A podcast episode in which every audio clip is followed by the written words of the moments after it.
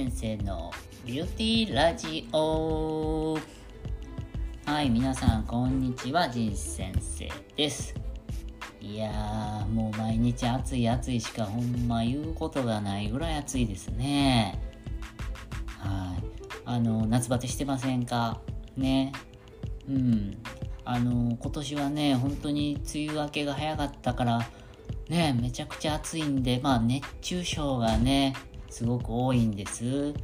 ね、その話もまあするんですけど、あとね、あの、食中毒。まあ、梅雨が短かったんでね、あれですけども、食中毒もね、あの、バカにできませんよ。はい。なのでね、今日ちょっとね、真面目なたまには真面目な話シリーズということで、食中毒のね、お話も簡単にね、ちょっとしたいなと思います。はい。えっとね、食中毒っていうのは、まあ結構ね、その食品加工のね、技術も進歩してるし、そういう衛生の知識ですよね。食品衛生のこうどうやったら食中毒にならないかなっていうようなね、知識もまあ普及してるんで、結構ね、あの、亡くなる方っていうのも減ってるんですけども、それでもね、毎年2万人ぐらい発症してるとかっていうふうに言われますよね。で全体のだいたい3割4割っていうのはね細菌性菌が繁殖したやつですね。まあ多いのがサルモネラ菌とかね。病原性大腸菌みたいなやつですよね。はい。でその他はねまああのー、お母さんたちもゾッとしますけど子供がね良くなりますけどノロウイルスですね。はい。もう恐ろしいですね。すぐ吐いたりも大変すぐうつるからね。うん、でそういうウイルス性とかあとねキノコとかやっぱあるんですって。ね。あとフグとか貝の毒とか。ね。フグとかちょっと恐ろしいですね。なんかちょっと命にテトロドキシンだっけ。ね。恐ろしい。致致命傷になりそうな感じですよね。はい。まあそんなね食中毒なんですけども。まあ予防がやっぱ大事なんですよね。うん。で予防のポイントは3つ大きくね。はい分けて。はい、まず1つ目、まあ、菌をつけない。2つ目、菌を増やさない。はい。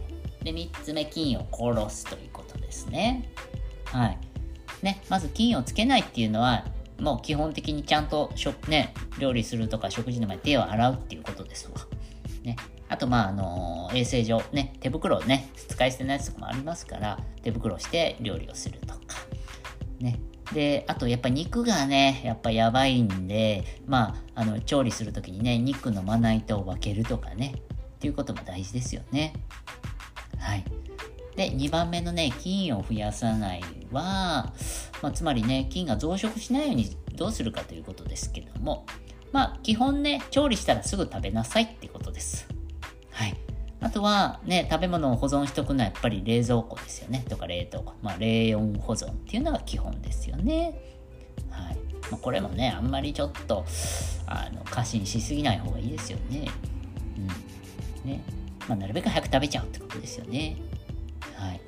で、3番目のね、菌を殺すっていうのは、もう基本は加熱。はい。まあ、これもね、中までちゃんと火を通さないといけないってことです。ね。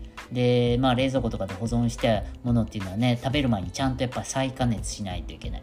まあ、あの、75度で1分間とかね、そういう目安もありますよね。うん。まあ、この3つが大事ですよね。はい。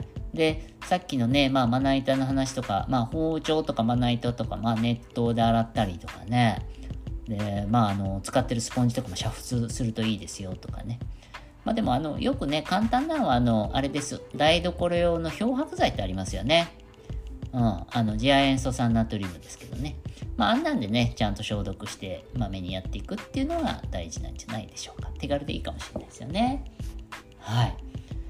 ということで、はい、今日はね、あのー、真夏のね、はい、気をつけないといけない、うん、食中毒についてね、簡単にね、お話ししましたが、まあ、あの、ジメジメしてた時にね、ごあの食べ物、やっぱ生もんとかも含めてね、やっぱ気をつけないとね、いけませんよね。バーベキューとかもありますけどね。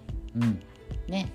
ということで、ね、ちょっとでも参考になればいいなと思ってお話しました。はい、ね、仁先生ね、あのー、まあ、美容の医者ですけどね、もともと精神科だったりね、はい。まあ、こんなね、あのー、まあ、簡単なお話ですけどね、熱中症やらこんな話やらね、はい。まあ、あの、健康の話とかね、そういうこともね、ちょこちょこしていけたらいいなと思って、はい。ね、ね、こういう話を、こういう話が、真面目な話聞きたよっていうね、方もいらっしゃったら、ね、いいかなと思いますけど、まあ、大体91でね、もうどうでもいい話なんでね、はいまあ、たまにはね、こんな話もしていきたいと思います。はい。仁先生でした。バイバイビューティー。